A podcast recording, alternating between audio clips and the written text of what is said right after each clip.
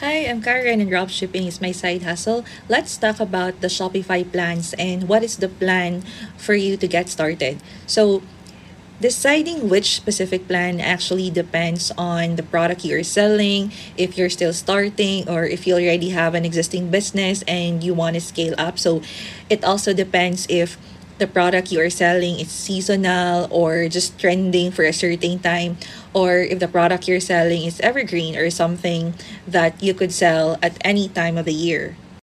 So there are three main Shopify plans. Basic Shopify, $19 a month. Sometimes Shopify does certain promotions and this would go down to 17 or sometimes it's 24. Uh, there is a middle plan which is a $49 plan and the advanced Shopify plan, $299 per month. So if you're still starting, you can start with the basic Shopify. So for me, the main difference of all these plans is actually their transaction fees. So the more expensive the plan is, the lower the transaction fees. For the basic plan, it's 2%. So this is why I always say that you also have to take this into consideration when pricing your transaction fees, your conversion fees, not just in Shopify, but also with your payment gateways.